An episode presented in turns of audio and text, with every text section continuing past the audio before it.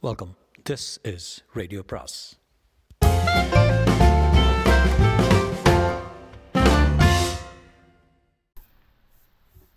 பொன்னியின் செல்வன் அத்தியாயம் ஐம்பத்தி இரண்டு. விடுதலைக்கு தடை. மணிமேகலைக்கு எப்படி ஆறுதல் கூறுவது என்று குந்தவை பிராட்டி யோசித்தாள்.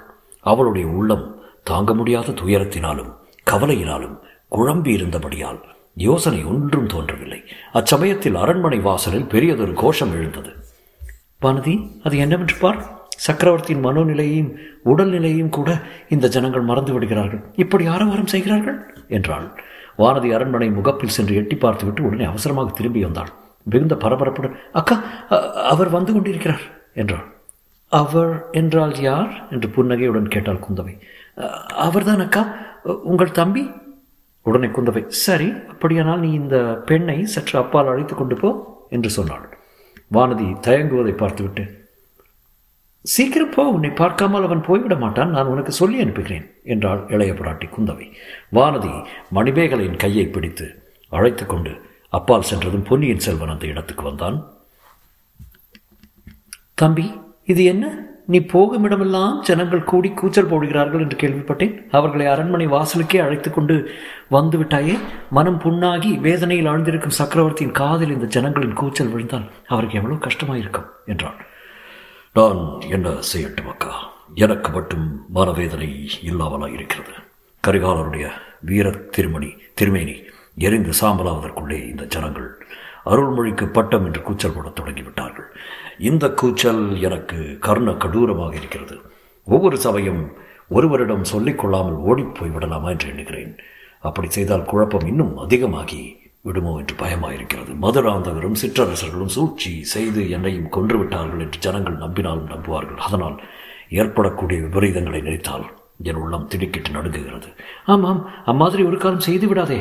அந்த எண்ணத்தையே விட்டுவிடு. ஜனங்கள் நினைப்பது ஒரு இருக்கட்டும் சக்கரவர்த்தி நெஞ்சு நிச்சயமாக பிளந்து போய்விடும். மந்தாகினி தேவியையும் கரிகாலனையும் நினைத்து நினைத்து அவர் துயரப்பட்டுக் கொண்டிருப்பது போதும் என்றாள் இளைய பிராட்டி. ஆகையானதுதான் நான் ஓடிப்போக தயங்குகிறேன். எப்படியாவது ஜனங்களுக்கும் வீரர்களுக்கும் நல்ல வார்த்தை சொல்லி மதுராந்தகருக்கு பட்டம் கட்ட அவர்களுடைய சம்மதத்தை பெறுவதற்கு பார்க்கிறேன். நான் பேசும்போதெல்லாம் ஜனங்களும் சாவதானமாக கேட்டுக்கொண்டிருக்கிறார்கள் நான் இப்பால் திரும்பியதும் உடனே பழையபடி கோஷம் போடத் தொடங்குகிறார்கள். நான் அவர்களுடைய மனத்தை மாற்றிவிட்டதாக நினைத்துக்கொண்டு இப்பால் வருகிறேன். உடனே திருக்கோவலூர் பாட்டனும் கொடும்பாலூர் வேளனும் போய் படை வீரர்களுடைய மனத்தை மாற்றி விடுகிறார்கள் அக்கா அவர்களை பற்றி உன்னிடம் சொல்லத்தான் வந்தேன். மலையமானையும் வேளாரையும் நீ அழைத்து பேச வேண்டும். நான் எது சொன்னாலும் அவர்கள் காதில் வாங்கிக் கொள்வதில்லை. நீ சொன்னால் ஒருவேளை கேட்பார்கள். நானும் எவ்வளவோ சொல்லி பார்த்து விட்டேன் தம்பி. அவர்கள் பிடிவாதத்தை மாற்ற முடியவில்லை வேறு ஏதேனும் உபாயத்தை பார்க்க வேண்டும். அக்கா வேளாரிடம் நீ ஒரு செய்தியை கூறியிருக்க மாட்டாய். அதை சொன்னால் அவர் ஒரு வேளை எனக்கு பட்டம் கட்டுவதில் இவ்வளவு பிடிவாதமாக இருக்க மாட்டார். அது என்ன தம்பி? உன் தோழி வானதி செய்திருக்கும் சபதத்தை பற்றி கூற வேண்டும். அவள் என்னோடு சிங்காதனத்தில் அமருவதில்லை என்று சத்தியம் செய்திருக்கிறாள் அல்லவா? அதை பற்றி சொன்னால் பெரிய வேளாளருக்கு எனக்கு பட்டம் கட்டுவதில் அவ்வளவு சிரத்தை இல்லாமல் போய்விடும். தம்பி அதை நான் அவரிடம் சொல்லவில்லை என்றால் நினைத்தாய்? சொல்லி ஆகிவிட்டது அதற்கு அவர் என்ன சொல்கிறார் தெரியுமா? ஒரு சிறு பெண்ணின் மூடத்தனத்துக்காக ஒரு பெரிய ராஜ்யத்தை பாழாக்க சொல்கிறீர்களா? வானதி இல்லாவிட்டால் இந்த பாரத தேசத்தில் நூறு இளவரசிகள் அருள்மொழிக்கு மாலையிட காத்திருக்கிறார்கள்.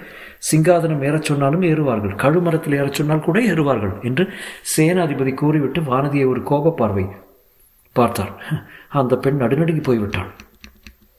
அருள்மொழிவர்மன் புன்னகை புரிந்து நல்ல வேலையாய் அப்போது மூர்ச்சையாகி கீழே விழுந்து விடவில்லையே என்று சொல்லிக்கொண்டே சுற்றுமுற்றும் பார்த்தான் வானதியை ஒரு காரியமாக அனுப்பியிருக்கிறேன் என்றாள் இளைய பிராட்டி. அக்கா நீயும் வானதியும் என் கட்சியில் உறுதியாக இருந்தால் ஒரு மாதிரி சமாளிக்கலாம். நாம் இருவரும் சக்கரவர்த்தியிடம் செல்வோம். சக்கரவர்த்தியின் கண்டிப்பான கட்டளைக்குத்தான் இந்த கிழவர்கள் இருவரும் கீழ்ப்படிவார்கள். அதற்கும் ஒரு இடையூறு இருக்கிறதே தம்பி.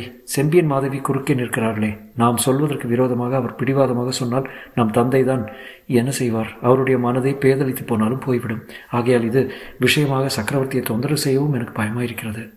அப்படியானால் நாம் இருவரும் சேர்ந்து செம்பியன் மாதவியை தான் பிரார்த்தனை செய்து கொண்டு கேட்டுக்கொள்ள வேண்டும் அவருடைய மனத்தை மாற்ற முயல வேண்டும். மதுராந்தகருக்கு பட்டம் கட்டக்கூடாது என்று அவர் பிடிவாதம் பிடிப்பதற்கு காரணம் நாம் ஊகித்ததுதான். சற்று முன்னால் முதன் மந்திரி அனிருத்தர் வீட்டில் அவரை சந்தித்தேன். மதுராந்தகரிடம் இன்றைக்குத்தான் அவர் உண்மையை கூறினார். நீ என் மகன் அல்ல என்று சொன்னதும் நம் சித்தப்பாவின் முகத்தை நீ பார்த்திருக்க வேண்டும். களை சொட்டும் அவருடைய அழகிய முகம் கோர ராட்சதனின் முகம் போல மாறிவிட்டது. நல்ல வேளையாக அந்த சமயம் நான் போய் சேர்ந்தேன். அப்படியா? அப்புறம் என்ன நடந்தது? என்றார் குந்தவை. பாட்டியின் முன்னால் கை கூப்பி நின்று அம்மா மதுராந்தகர் தங்கள் வயிற்றில் பிறந்த மகன் அல்ல என்பதை நானும் அறிவேன். அதனால் என்ன? தாங்கள் அருமையாக வளர்த்த புதல்வர் தங்கள் புதல்வரே அல்லவா? ஆகையால் அவர்தான் மகுடம் சுட்டிக் கொள்ள வேண்டும் என்றேன். அதற்கு பெரிய பிராட்டி செம்பியன் மாதவி என்ன பதில் கூறினார்? அவர் பதில் கூறுவதற்கு முன்னால் திரும்பி வந்து விட்டேன். தம்பி மதுராந்தகர் செம்பியன் மாதவியின் புதல்வர் இல்லாவிட்டாலும் வேறு வகையில் அவருடைய அவருக்கு சோழ சிம்மாசனத்துக்கு உரிமை உண்டு என்று நீ சொல்லவில்லையா? அவரும் நம் தந்தையின் புதல்வர் உன் தமையன் என்று கூறவில்லையா? சொல்லவில்லை அக்கா. ஏன் தம்பி? அதனால் நம் தந்தைக்கு களம்பம் களங்கம் உண்டாகும் என்று அஞ்சினாயா? அது பின்னால் சொல்லிக் கொள்ளலாம் என்று எண்ணினாயா? இல்லை அக்கா. நீயும் நானும் இத்தனை நாளும் அதை பற்றி கொண்டிருந்த நம்பிக்கை ஆதாரமற்றது என்று அறிந்தேன். அதனால் தான் அதை பற்றி ஒன்றும் சொல்லவில்லை. அது எப்படி தம்பி? ஆமக்கா முதன் மந்திரி அனிருத்தருக்கு அந்த செய்தி எல்லாம் நன்றாக தெரியும். நம் தந்தை ஈழத்தீவிலிருந்து திரும்பி வந்து இரண்டு ஆண்டுகளுக்கு பிறகு மதுராந்தகனும் நந்தியும் நந்தினியும் இரட்டை குழந்தைகளாக பிறந்தார்களாம். ஆகையால் அவர்கள் நம் உடன் பிறந்தவர்களாக இருக்க முடியாது அல்லவா என்றான் அருள்மொழி. குந்தவை சிறிது நேரம் யோசனையில் ஆழ்ந்துவிட்டு அருள்மொழி இது தெரிந்தும் நீ மதுராந்தகருக்கு பட்டத்தை கொடுப்பதற்கு விரும்புகிறாயா? என்று கேட்டான். ஆமாக்கா எப்படியும் மதுராந்தகர் மந்தாகினி தேவியின் வயிற்றில் பிறந்த புதல்வர் செம்பியன் மாதேவி எடுத்து வளர்த்த புதல்வர் எனக்கோ ராஜ்யம் ஆளுவதில் சிறிதும் ஆசை கிடையாது. உன் தோழி வானதிக்கும் சிங்காதன வேறும் விருப்பமில்லை. தம்பி ராம கதையில் பரதர் தமக்கு கிடைத்த ராஜ்யத்தை வேண்டாம் என்று சொல்லி ராமரை அழைத்து வரப்போனார். குஹன் இதை அறிந்ததும் ஆயிரம் ராமர் உனக்கு இணையாக மாட்டார் மாட்டார் என்று கூறினானாம். ஆயிரம் பரதர்கள் உனக்கு இணையாக மாட்டார் என்று சோழ நாட்டு மக்கள் சொல்லப் போகிறார்கள். பிற்பாடு அவர்கள் எது வேணுமாலும் சொல்லட்டும். இச்சமயம் என்னை விட்டால் போதும் என்றிருக்கிறதக்கா? கடைசியாக நான் ஒரு யுக்தி கண்டுபிடித்து மனதிற்குள் வைத்திருக்கிறேன். அதை பற்றி உன் அபிப்பிராயத்தை அறிந்து கொள்ள விரும்புகிறேன். அது என்ன யுக்தி தம்பி? குழந்தைக்கு அருகில் பழுவேட்டரையர்கள் படை திரட்டி சேர்த்து வருகிறார்கள் என்பது தெரியும் அல்லவா? ஆமாம் அவர்களுடன் பல சிற்றரசுகளும் வந்து சேர்ந்து கொண்டிருக்கிறார்கள் என்று தெரியும். ஆனால் அது மிகவும் சிறிய படை என்று கேள்விப்படுகிறேன். நம் பாட்டனாரும் வேளாரும் இங்கே வைத்திருக்கும் படையோடு போனால் மூன்றே முக்கால் நாழிகையில் அந்த படையை அழித்து விடுவோம் என்று சொல்கிறார்களே. அப்படி ஒன்றும் நேராமல் இருப்பதற்காகத்தான் யுக்தி செய்திருக்கிறேன்.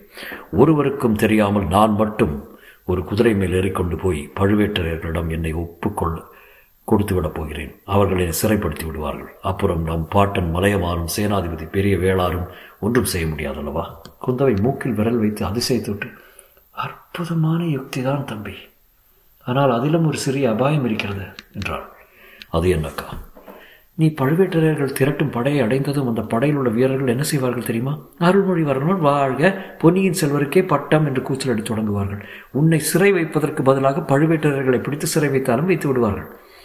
அருள்மொழிமர்வர் வர்மர் சிறிது நேரம் திகைத்து போயிட்டார் ஆ ஆமாம் அந்த அபாயம் ஏற்படலாம் என்று எனக்கு தெரியாமல் போயிற்று.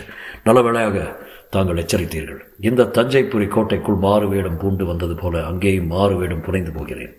என்னதான் மாறுவேடம் பூண்டு போனாலும் எத்தனை நேரம் உண்மை வெளிப்படாதிருக்கும் தம்பி? ஒருவருக்கு தெரிந்தால் போதுமே. ஒரு நாழிகைக்கெல்லாம் எல்லாரும் தெரிந்துவிடும். அக்கம் பக்கத்தில் உள்ள ஜனங்களும் வந்து கூடி விடுவார்களே. அருள்மொழியின் முகம் சுருங்கிற்று. அக்கா பின்னர் என்னதான் என்னை செய்ய சொல்கிறீர்கள்? இந்த உலகத்தில் எதற்காக நான் பிறந்தேன்? பிறருக்கு தொல்லை கொடுப்பதற்காகத்தானா? காவேரியில் நான் விழுந்து மூழ்கிய போது இறந்து போயிருக்க கூடாதா? என்றான் தம்பி யார் கண்டார்கள்? ஜோதிடர்களும் ரேகை சாஸ்திரர்களும் கூறியதெல்லாம் உண்மைதானே என்னமோ? நீ வேண்டாம் என்று தள்ளினாலும் ராஜ்யலட்சுமி உன்னை வந்து அடைவாள் போலிருக்கிறது நீ பிறந்த வேலை எப்படி இருக்கிறது? அக்கா தாங்களும் நம் பாட்டன் மலைமானோடு சேர்ந்து கொண்டீர்கள். ம் தங்கள் மனமும் மாறிவிட்டதா? பாட்டன் போதனையில் என் மனம் செழிக்கவில்லை தம்பி. ஆனால் அண்ணன் கரிகாலனுடைய ஓலையினால் கொஞ்சம் என் மனமும் மாறித்தான் இருக்கிறது. அவன் கண்ட கனவுகளையெல்லாம் நீ காரியத்தில் நிறைவேற்றுவாய் என்று எழுதியிருக்கிறான். அதை படித்ததும் என்று கூறியபோது குந்தவையின் கண்களில் கண்ணீர் ததும்பி குரலும் தழுதெழுத்தது. பொன்னியின் செல்வன் ஆதித்த கரிகாலனுடைய ஓலையை வாங்கி படித்தான். அவனுடைய கண்களிலே இருந்தும் கண்ணீர் பொழிந்தது. ஓலை அவன் படித்து முடித்ததும் குந்தவை கூறினான் தம்பி நீ என்ன நினைத்து கொண்டாலும் சரிதான். என் மனத்தில் உள்ளதை சொல்லிவிடுகிறேன். மதுராந்தகனும் நந்தினியும் நம் சோழ குலத்தை சேர்ந்தவர்கள் அல்ல என்று தெரிந்து கொண்டதில் என் மனம் ஒருவாறு நிம்மதி அடைந்திருக்கிறது. சோழ குலத்தில் பிறக்காத ஒருவரை சோழ சிங்காதனம் ஏறச் செய்வதிலும் எனக்கு விருப்பமில்லை. செம்பியன் மாதேவியிடமும் மந்தாகினி தேவியிடமும் எனக்கு எவ்வளவு பக்தி இருந்தாலும் அவ்வளவு தூரம் விட்டுக் கொடுக்க என்னால் முடியவில்லை. மதுராந்தகருக்கு பட்டம் கட்டுவதை இனி ஒரு கணமும் என்னால் சகித்து கொள்ள முடியாது. அக்கா அக்கா இது என்ன சொல்கிறீர்? செம்பியன் மாதேவி முன்னாலும் அனிருத்தர் முன்னாலும் மதுராந்தகன் முன்னாலும் எனக்கு பட்டம் வேண்டாம் என்று சொல்லிவிட்டு வந்தேன். ஆயிரம் ஆயிரம் போர் வீரர்கள் முன்னாலும் மகாஜனங்களின் முன்னாலும் அவ்விதமே சொல்லிவிட்டு வந்திருக்கிறேன். இப்போது என் வார்த்தையை மீறச் சொல்கிறீர்களா? என்று கேட்டான் அருள்மொழிவர்மன். தம்பி உனக்கும் எனக்கும் நம் குலதெய்வமான துர்கா பரமேஸ்வரி தான் வழிகாட்ட வேண்டும். உனக்கு என்ன யோசனை சொல்வது என்று எனக்கு தெளிவாக தெரியவில்லை. ஆதித்த கரிகாலன் என் வார்த்தையை கேட்டிருந்தால் இந்த மாதிரி நிலைமை ஏற்பட்டே இராது. அந்த மகாவீரனுக்கு இந்த கதியாக இருந்திருக்க வேண்டும்? என்று குந்தவை புலம்பினான் இந்த ஓலை தங்களுக்கு எப்படி கிடைத்தது அக்கா? யார் கொண்டு வந்தார்கள்? எப்போது தங்கள் கைக்கு வந்தது? என் முன்னாலேயே என்ன முன்னாலேயே என்னிடம் சொல்லவில்லை. என்றார் அருள்மொழி. சற்று முன்னிலே தான் எனக்கு வந்தது. சம்புவரையர் மகள் மணிமேகலை கொண்டு வந்து கொடுத்தாள். ஆ ஆம் ஆம் ஆம். மணிமேகலை பற்றி நானும் கேள்விப்பட்டிருக்கிறேன். அவளிடம் இந்த ஓலை எவ்விதம் வந்தது? அவளே இருக்கிறாள் தம்பி. நீயே நேரில் கேட்டு தெரிந்து கொள். அவள் பேச்சை எவ்வளவு தூரம் நம்புவது என்று எனக்கே தெரியவில்லை என்றாள் இளைய பிராட்டி அருள்மொழிவர்மன் உள்ளே வந்தவுடன் மணிமேகலையை அவன் முன்னால் நிறுத்தி வந்தியத்தேவனை பற்றிய பிரஸ்தாவித்து சொல்லுவதென்று இளைய பிராட்டி தீர்மானித்திருந்தால் இத்தனை சம்பாஷணைகளுக்கு மதிலும் மத்தியிலும் அவருடைய உள்மனம் வந்தியத்தேவர் பாதாள சிறையில் இருப்பது பற்றி சிந்தித்துக் கொண்டிருந்தது. அவரை பற்றி தானே பேச்சு எடுக்க குந்தவை விரும்பவில்லை. மணிமேகலை அழைப்பதற்கு ஒரு தக்க சந்தர்ப்பத்தை எதிர்நோக்கி இருந்தால் அந்த சந்தர்ப்பம் இப்போது கிடைத்ததும் வானதியை கூவி அழைத்து மணிமேகலையும் அழைத்து வரும்படி கூறினான்.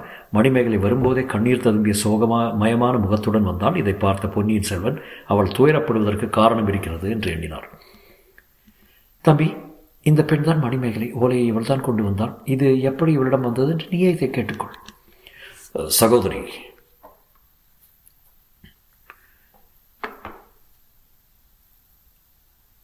எங்கள் தமையின் கடைசியாக எழுதிய ஓலையை நீ கொண்டு வந்து பத்திரமாக ஒப்புவித்தாய் அல்லவா இதற்காக உன்னிடம் நாங்கள் இன்றைக்கும் நன்றியை செலுத்துவோம் என்று மேலே அருள்மொழிவர்மன் தொடர்வதற்குள்ளே மணிமேகலை திடீரென்று அவன் முன்னால் விழுந்து வணங்கினான். இளவரசே பொன்னியின் செல்வா தாங்கள் இப்போது சொன்ன வார்த்தை சத்தியமா? என்னிடம் தாங்கள் நன்றி செலுத்துவது உண்மையானால்? இவ்வாறு சொல்லிவிட்டு மேலே பேச முடியாமல் மணிமேகலை விம்மி விம்மி அழத் தொடங்கினாள் அக்கா இது என்ன? இந்த பெண் எதற்காக இப்படி விம்மி அழுகிறாள்? ஒருவேளை இவளுடைய வீட்டில் நம் தமையன் இறக்க நேர்ந்ததே என்று வருந்துகிறாளா? இல்லை தம்பி இவள் மனத்தில் இருப்பது வேறொரு காரியம். மணிமேகலை என்னிடம் கூறியதை இளவரசரிடமும் சொல்லு என்று குந்தவை பிராட்டி அவளை தைரியப்படுத்தினாள். ஐயா தாங்கள் தமையனை கொன்ற பாவி நான் தான் என்னை பாதாள சிறையில் போட்டுவிட்டு அவரை விடுதலை செய்யுங்கள் என்று அழுது கொண்டே கூறினாள். அருள்மொழிவர்மன் திகைப்புடன் குந்தவை பார்த்து அக்கா இவள் என்ன சொல்கிறாள்? இந்த பெண்ணுக்கு பைத்தியம் பிடித்து விட்டதா என்ன? என்று கேட்டார். இவளுக்கு இன்னும் பைத்தியம் பிடிக்கவில்லை தம்பி. ஆனால் சீக்கிரத்தில் வல்லத்து இளவரசரை பாதாள சிறையிலிருந்து விடுதலை செய்யாவிட்டால் இவளுக்கு பைத்தியம் பிடித்தாலும் பிடித்துவிடும் என்றான். என்ன? என்ன? யார் பாதாள சிறையில் இருக்கிறது? என்று வியப்புடன் கேட்டார் அருள்மொழி. ஈழ நாட்டுக்கு நான் ஓலை கொடுத்து அனுப்பிய வானர் குல வீரரை அடியோடு மறந்து விட்டாயா தம்பி? நெடுங்கனவிலிருந்து அப்போதுதான் விழித்து எழுந்து இவ்வுலக நினைவு வந்தவரைப் போல் அருள்மொழிவர்மன் ஒரு மணி நேரம் ஒரு நிமிட நேரம் தோற்றமளித்தார். தஞ்சை கோட்டைக்குள் அவர் பிரவேசித்ததிலிருந்து ஒன்றன் பின் ஒன்றாக நடந்த சம்பவங்கள் அவருடைய கவனத்தை முழுதும் கவர்ந்திருந்தன. கரிகாலருடைய மரணச் செய்தி வந்த பிறகு சோழ சிங்காதனத்தில் மதுராந்தகரை ஏறச் செய்யும் மார்க்கத்தை பற்றி சிந்த சிந்திப்பதிலேயே அவருடைய உள்ளம் முழுவதும் ஈடுபட்டிருந்தது. வந்தியத்தேவனை பற்றிய உண்மையிலேயே அவர் மறந்துவிட்டிருந்தார். இப்போது அவன் பெயரை கேட்டதும் ஒரு துள்ளுதுள்ளி யார்? என்னுடைய அருமை நண்பர் வந்தியத்தேவர பாதாள சிறையில் இருக்கிறார். எதற்காக? யார் அவரை சிறையில் அடைத்தது? என்று கேட்டார். மணிமேகலை கூறிய விவரங்களை குந்தவை அவருக்கு எடுத்துக் கூறினான். எல்லாவற்றையும் கேட்டுக்கொண்டிருந்த பொன்னியின் செல்வன் அக்கா என்னை போன்ற நன்றி கட்டவன் யாருமே இருக்க முடியாது. வாடர் குலத்து வீரரை பற்றி நான் விசாரிக்காமலே இருந்து விட்டேன். அது என் குற்றம்தான். அவரை பாதாள சிறையில் அடைக்க துணிந்தவர்கள் என்னை விட பெரிய குற்றவாளிகள். நம் தம் தமையனிடம் அவருக்கு எவ்வளவு பக்தி உண்டு என்பதை நான் அறிவேன். கரிகாலரின் மரணத்துக்கு அவரை பொறுப்பாளியாக துணிந்தவர்கள் யார்? இது என்ன மூடத்தரும் அவரை தப்பு வைப்பதற்காக இந்த பெண் தன் பேரில் குற்றம் சுமத்திக் கொள்வது நமக்கெல்லாம் ஒரு பாடம் கற்பிப்பது போல் இருக்கிறது. இந்த பெண்ணை பார்க்கவே எனக்கு வெட்கமாக இருக்கிறது. மற்ற காரியங்கள் அப்புறமாகட்டும் இப்போதே பாதாள சிறைக்கு சென்று வந்தியத்தேவரை விடுவித்துக் கொண்டு வருகிறேன். சம்புவரையர் மகளுக்கு நீ தேர்தல் கூறு என்று சொல்லிவிட்டு திரும்பி விடுவிடு என்று நடந்தார். அவர் வாசற்படியை அடைந்தபோது அங்கே திடீரென்று திருக்கோவலூர் மலையமானும் கொடும்பாளூர் வேளாரும் தோன்றினார்கள். அவர்களுடைய தோற்றமே இளவரசரின் மனத்தில் ஒருவித ஐயத்தை உண்டு பண்ணியது. பெரிய வேளார் தன் கையில் கொண்டு வந்திருந்த வேலை வாசற்படியின் குறுக்கே வைத்து இளவரசரை தடுக்கும் பாவனையில் நின்றார். அவருக்கு பின்னால் மலையமானும் கையில் பிடித்திருந்த கத்தியை கீழே ஊன்றி வண்ணம் இளவரசர் மேலே போவதை தடுப்பதற்கு ஆயத்தமாக நின்றார். பொன்னியின் செல்வர் பெரும் வியப்புடன் சிறிது கோபத்துடன் சேராதிபதி இது என்ன? என்னை கூட சிறைப்படுத்தப் போகிறீர்களா? என்று கேட்டார் இளவரசே இப்போது பாதாள சிறைக்கு போகாமல் தங்களை தடை செய்கிறோம். அவசியம் நேர்ந்தால் சிறைப்படுத்துவோம் செய்வோம் என்றார் பூதி விக்ரமகேசரி. அவர் கூறியது உண்மையாகவா வேடிக்கையாகவா என்று பொன்னியின் செல்வருக்கு விளங்கவில்லை. ஆனால் வேடிக்கையை பொறுத்து கொள்ளும் மனோநிலையும் அச்சமயம் அவருக்கு இல்லை. ஆகையால் முன்னை விட கோபமான குரல் ஆம் எந்த அதிகாரத்தை கொண்டு தடை செய்ய முன்வந்தீர்கள்? என்றார். தாங்கள் எந்த அதிகாரத்தை கொண்டு பாதாள சிறையில் உள்ளவனை விடுதலை செய்யப் போகிறீர்கள்? என்றார் பெரிய வேளார் சேராதிபதி எனக்கு அந்த அதிகாரம் இல்லையா? நான் யார் என்பதை மறந்து விட்டீர்களா? அல்லது தங்களை தாங்களே மறந்து விட்டீர்களா? என்னை நான் மறக்கவும் இல்லை. தாங்கள் யார் என்பதை மறக்கவும் இல்லை. நான் தஞ்சை கோட்டைக்கு இன்று தளபதி. ஆகையால் பாதாள சிறைக்கு காவலன். தாங்கள் சக்கரவர்த்தியின் திருக்குமாரர் பொன்னியின் செல்வர். ஆயினும் தங்கள் தமையனை கொன்றதற்காக குற்றம் சாட்டி பாதாள சிறையில் வைக்கப்பட்டவனை விடுதலை செய்ய தங்களுக்கு அதிகாரம் கிடையாது. சக்கரவர்த்திக்கு தான் அந்த அதிகாரம் உண்டு. அல்லது சக்கரவர்த்தியின் ஸ்தானத்தில் முடிசூட்டக் கொள்ளப் போகிறவருக்கும் அந்த அதிகாரம் உண்டு. தாங்களோ சோழ சிங்காதனத்தில் ஏறப்போவதில்லை என்று பறைசாட்டி கொண்டு வருகிறீர்கள். ஆகையால் சக்கரவர்த்தியின் கட்டளையின்றி பாதாள சிறையிலிருந்து யாரையும் விடுவிக்க முடியாது என்றார் கொடும்பாளூர் பெரிய வேளாராகிய சேனாதிபதி பூதி விக்ரமகேசரி. குழந்தாய் வேளார் கூறியது உண்மையான வார்த்தை. சின்ன பழுவேட்டரேன் ஓடிப்போனபடியால் பெரிய வேளாரை தஞ்சை கோட்டை தளபதியாக சக்கரவர்த்தி நியமித்திருக்கிறார். ஆகையால் பாதாள சிறையிலிருந்து யாரையும் விடுவிக்க உனக்கு அதிகாரம் இல்லை என்று மலையமான் ஆமோதித்தார். பொன்னியின் செல்வர் அவர்களுக்கு என்ன பதில் சொல்வதென்று தெரியாமல் மௌனமாக நின்றார். மணிமேகலையின் விம்மல் சத்தம் கேட்டுக்கொண்டிருந்தது. தொடரும்.